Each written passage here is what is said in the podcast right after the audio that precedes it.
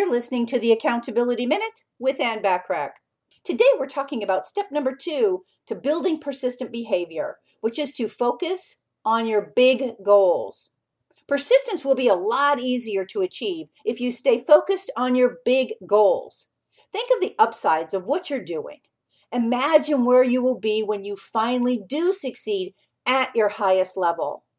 You have been working for it and you're going to continue to work towards it.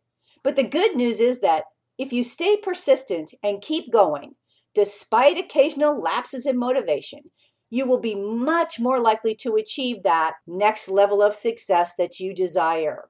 In fact, persistence is such a huge common denominator among successful businesses that when is actually a better question to ask than if.